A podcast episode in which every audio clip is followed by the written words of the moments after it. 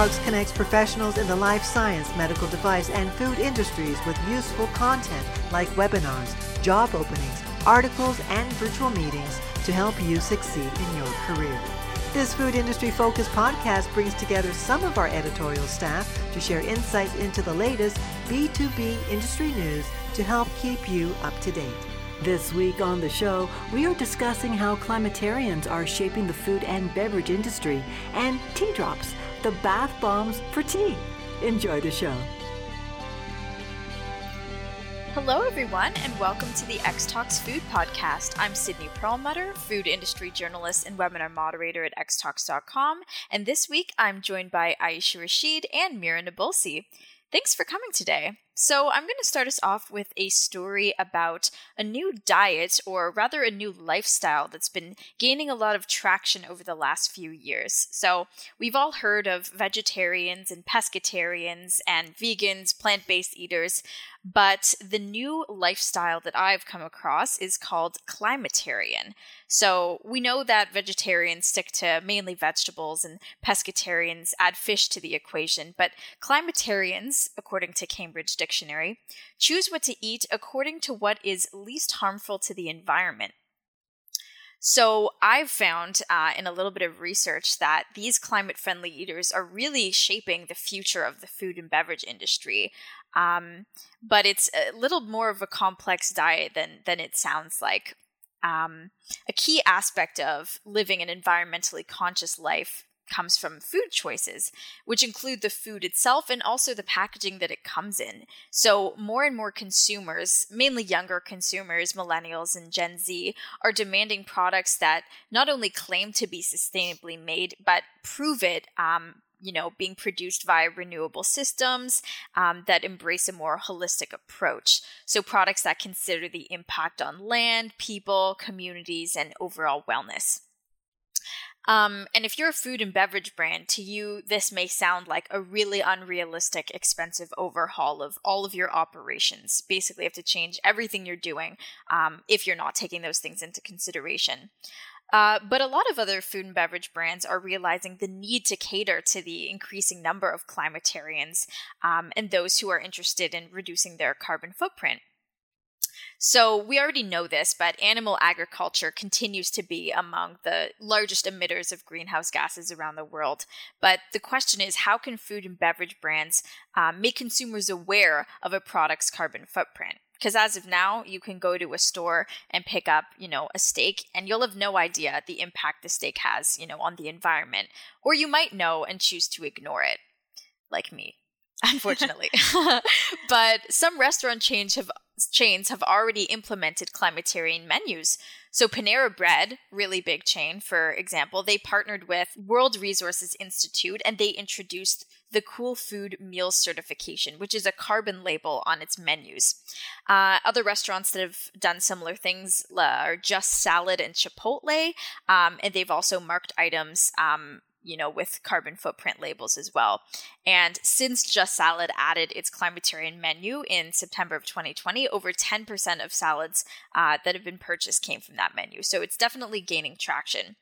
Uh, but not only restaurants are doing this, it's also grocery stores, um, smaller ones, mind you. But there's one called New Seasons Market, and they practice sustainability by partnering with local food producers, and they're also seeking to include more information for consumers about its products. And another grocery store in the UK, Sainsbury's, which is the UK's largest grocery chain, they invested $1.3 billion to reduce uh, their emissions to net zero by 2040. So it's slowly but surely gaining traction across the industry. But, you know, accommodating to climatarians is a lot more complex than just using renewable energy and recyclable packaging during a product's life cycle.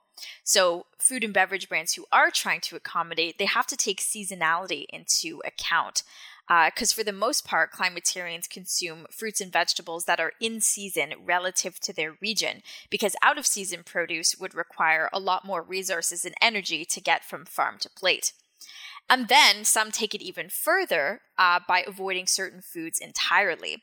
Um, so, for example, a plant based eater might consume avocados for health benefits, um, and, you know, they're just really good. But climatarians could argue that avocados are too carbon intensive to transport, um, and their farms have depleted lakes and rivers across, you know, South, South Africa, and to sustain, only to sustain America's guacamole obsession. So, they take it a bit of a step further. Um, but the majority of the diet, for example, it, just comprises of in season produce, whole grains, some nuts, legumes, and seeds. And you could optionally include meat, dairy, seafood, eggs, coffee, and tea.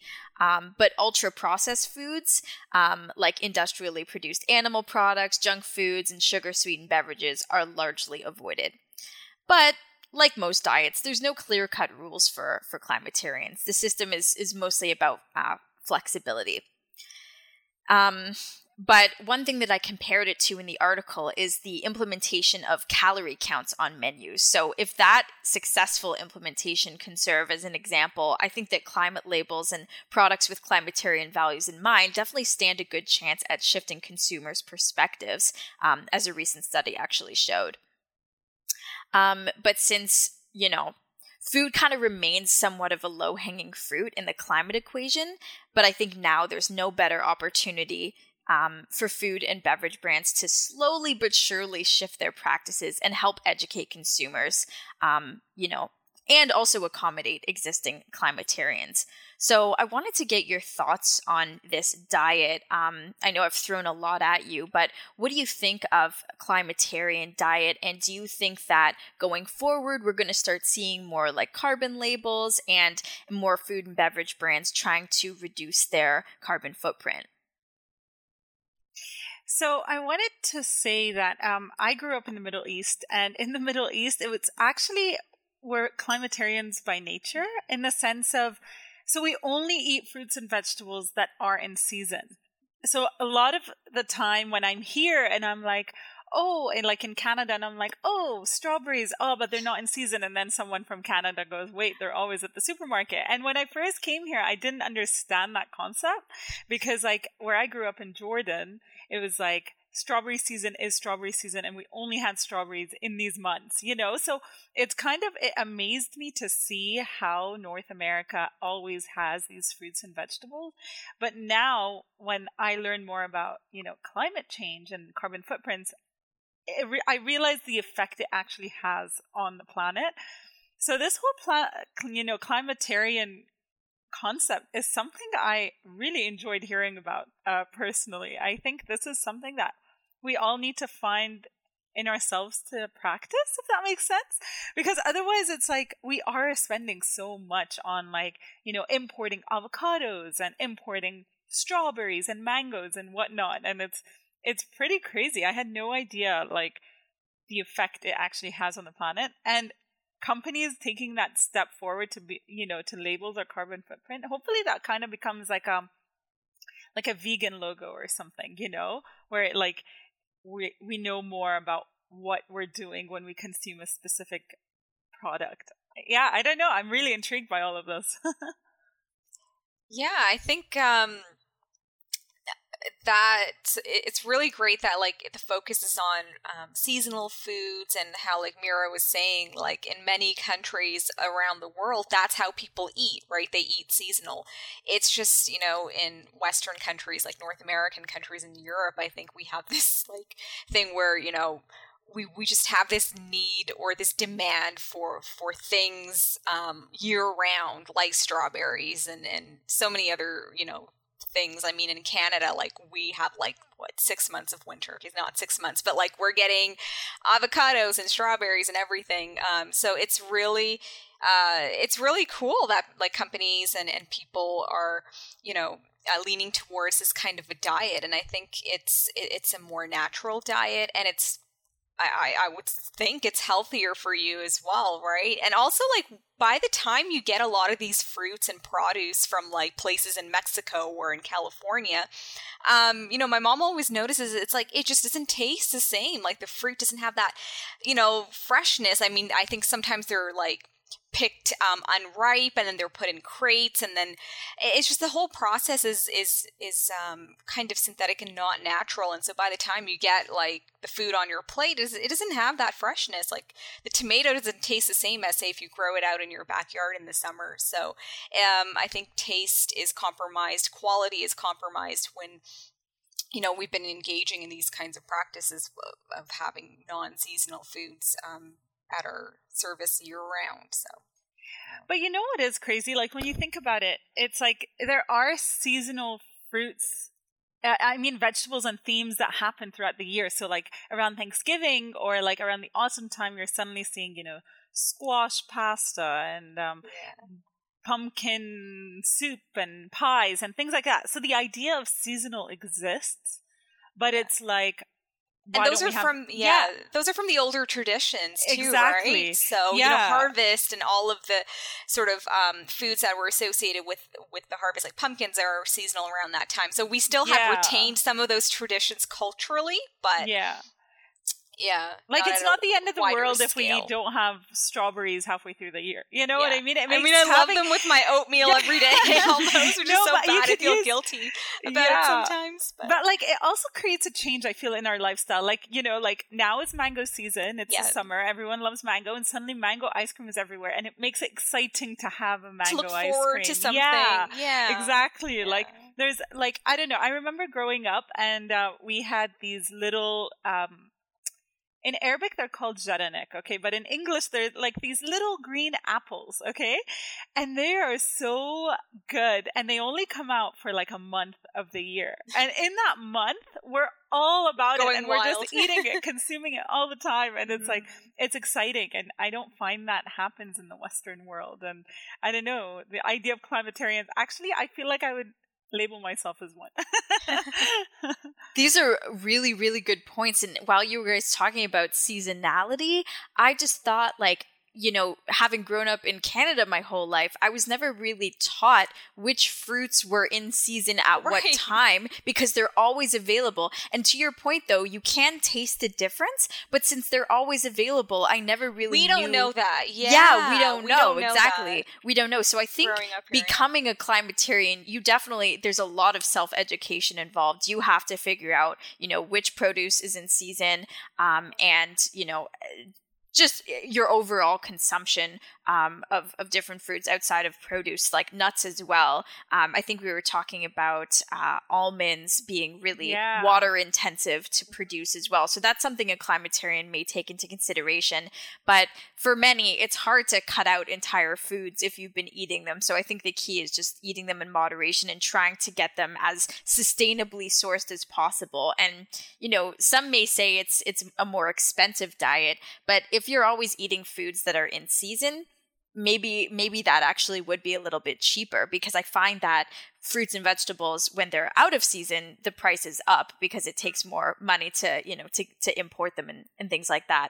Um, and to your other point about um, climate or carbon labels, Mira, I actually interviewed uh, someone on the podcast a few uh, maybe months at this point back, and there's a company called Carbon Neutral, I believe, and they partner with food and beverage brands to put a uh, carbon label on their products. So at this point, it's very much the onus is on the company right to reduce uh, their their carbon footprint. Um, but it like you guys said it's great that companies are starting to take initiative um, and and i i'm excited to see where where this trend is going maybe this trend is going towards um, yeah more natural based eating which i think this is what what this kind of a diet promotes and you know uh, shopping at your local farmers markets and things mm-hmm. like that mm-hmm. and really promote uh, local food and local farming so i think it's a huge plus um, health wise industry wise and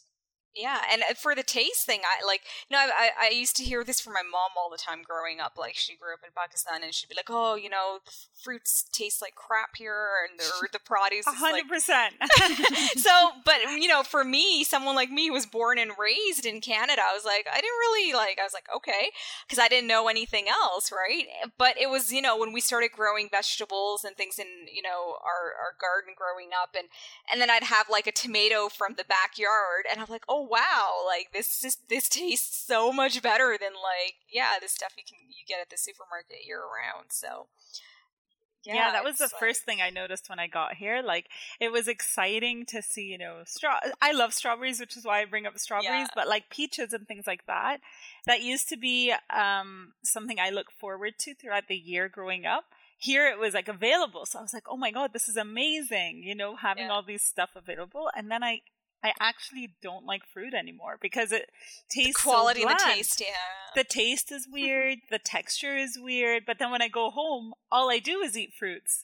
You know, so it it really shows that you know genetically modifying does have an effect on the the the, the substance, uh, the the flavors and the nutrients of a fruit, but also getting them here has a l- much larger impact than we even acknowledge or know. So I feel like this could actually make a change in terms of climate change rather than you know cutting out meats and vegetables and whatever else you know vegans and stuff promote but you know rather taking a step back and realizing okay have all this stuff just have it when it's in season when yeah. it's in season exactly and available locally exactly you. and yeah. it makes more sense to me that makes a lot of sense this makes a lot of sense makes sense to me too yeah. Like we wait for this summer to come around, we can wait for certain fruits and vegetables to come around. exactly. Yeah, it's, yeah, exactly. kind of the same thing. Yeah. With the yeah.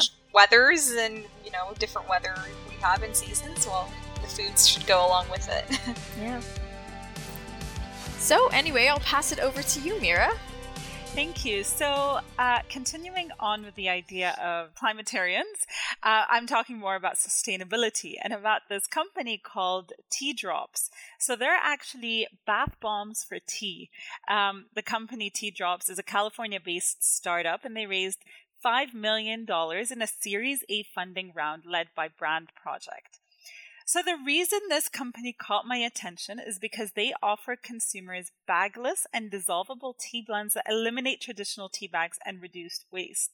Now, I didn't know this before, but some tea bags are bad for the environment because they are made of nanoplastics, glue, bleaches, and other chemicals that are hmm. consumed and thrown out. So, according to a study from McGill University, one cup of tea from a gourmet tea bag, uh, usually composed of PET or nylon, has 11.6 billion microplastics and 3.1 billion nanoplastic particles. That's crazy to me. So tea tea drops are committed to the environment by making sure their tea there's no waste. Um, so each drop is made of gran- ground and organic tea, raw sugar, and spices, which eliminate the use of tea bags, sugar, and sweetener packets.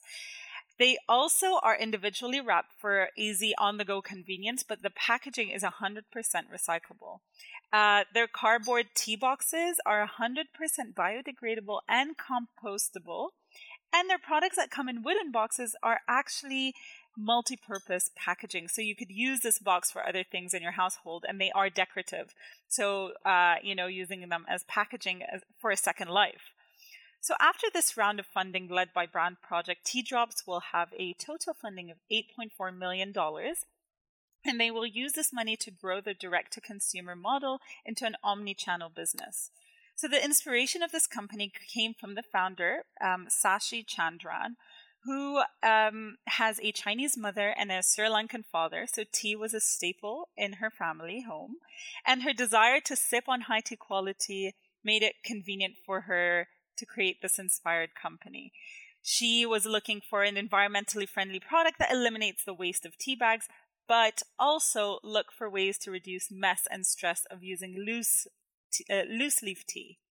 So now that we all know um, what this company is, the company builds on this idea of the trendy bath bombs.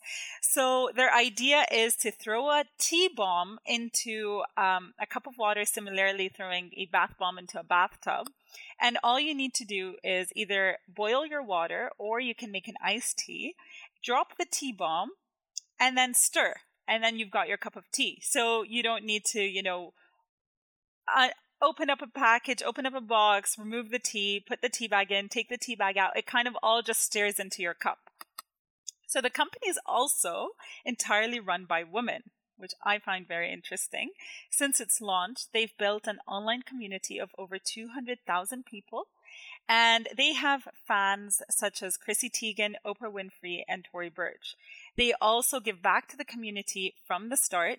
They partner with a company called Thirst Project, where they've built over four water wells, donated water to support over 140,000 individuals.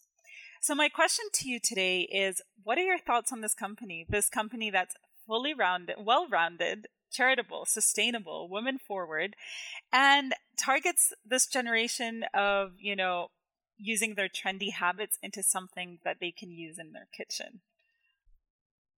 Well, I think it sounds like they have it all going for them based on, you know, uh, you have like the environmental component, like the, the health component, you know, with all those microplastics bad for the environment, you know, for, for health and things like that. And I think, you know, with the uh, women centric, uh, being a women centric company, I think they're really hitting a lot here with this. Um, which is really great, uh, but I just hope that the product lives up to all that it's going for, right? So, so just to clarify, is this this um, tea bomb like, um, is it like loose leaf tea that's just compressed into like a like a bomb or like a little sphere, and then you just drop that into your tea? Yeah, so okay. basically they have um, a couple of different kinds of products, but their main one it, it's exactly that. It's compressed tea leaves into a, a shape, and they have fun shapes. So you have like a star or a cube or a heart or whatever it is, and in this shape you've got you know your sweetener, your sugar, your whatever you you can also choose a unsweetened version so and those flavors. come yeah and those come in like um tea drop shapes. So it looks like an eye drop, a teardrop okay, rather. Here, yeah. yeah. and those you can also put into your tea. Um, they also have um, they just launched Boba, so like bubble tea. Um, and things like that. So they're kind of the idea of exactly that. You drop it in. And um, pointing out the whole woman forward or woman centric approach, it's because the the the founder found that they are modernizing an ancient and cultural ritual and practices that have been mainly, you know, been done by women. women so women yeah. would sit around, you know, mom and daughter with a cup of tea talking or like, you know, women sitting in a circle having tea and this whole idea of women creating well, stories by drinking tea. Yeah. And they're trying to modernize that whole ancient cultural practice into a more modern one, which I, I thought was pretty interesting. I know that a lot of men in a lot of different cultures also enjoy their oh, teas. Yeah, That's not to exclude yeah, men. Yeah, But I was actually thinking about more in terms of like um, sort of the tea industry. And I know in a lot of countries where tea is grown, like I think in Sri Lanka, right, they have um, huge. Uh, industry there i think it's mostly women that are out in the fields yeah. making the tea. So maybe that that's a component there as well to to sort of bring awareness to that how, um, the role of women in in tea i think cultivating tea and picking the tea and and, and tea production itself maybe as well. So that's really cool. Um, the other thing is i had no idea really that tea bags contained all of these components that you were listing off from like yeah. bleach to like microplastics and I was surprised. I thought they were biodegradable and you know, I always felt good about it. Just taking my tea bag out like, okay, put in the compost and yeah. we're good to go. So uh, wow, I had no idea about that. And glue, like I never thought oh thought God, about glue. it, but the top Jeez, is glued yeah. on. So yeah, like yeah. all this stuff is melting into oh my, my tea, God. and I, I, was when I read that stat, I was like, I never actually thought about this before. Is like the idea of tea, right? Yep. And now I'm like, it's actually one of the main um, beverages consumed by people. Um, I think it's yeah, it's the most. Has coffee consumed- surpassed it yet though?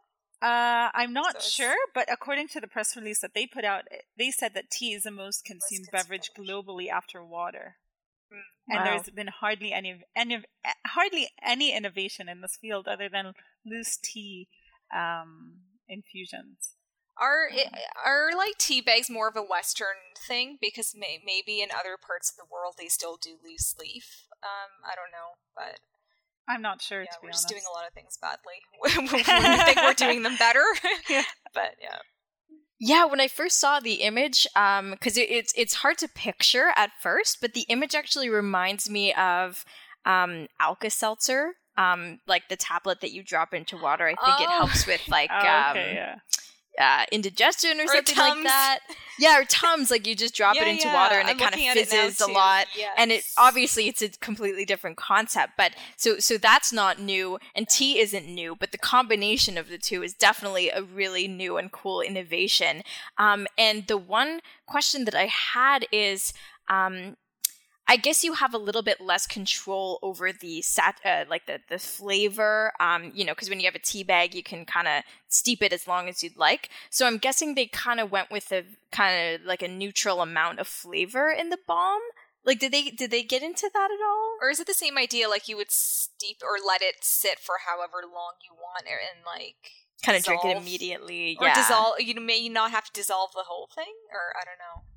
To, Honestly, that's a good point, and I don't recall um, that being mentioned. But typically, I think maybe the company goes by the approach of, um, you know, how like if you were to buy an Earl Green tea, you'd have to steep it for three to five minutes for it to be a specific consistency in the water, right? So every kind of tea has a different sort of time frame. Um, maybe they built it on that basis. But honestly i don't know. That uh, this is just me assuming but that's a really good point. I i didn't i didn't see that in my research. Other than that, though, they kind of yeah they check off all the boxes in terms of being like a really well-rounded company. I guess the only thing that's left is you know for consumers to to discern whether or not they like the taste. And if if it's generally a positive then i think they'll definitely go really really far in the industry be a disruptor as as they say yeah 100%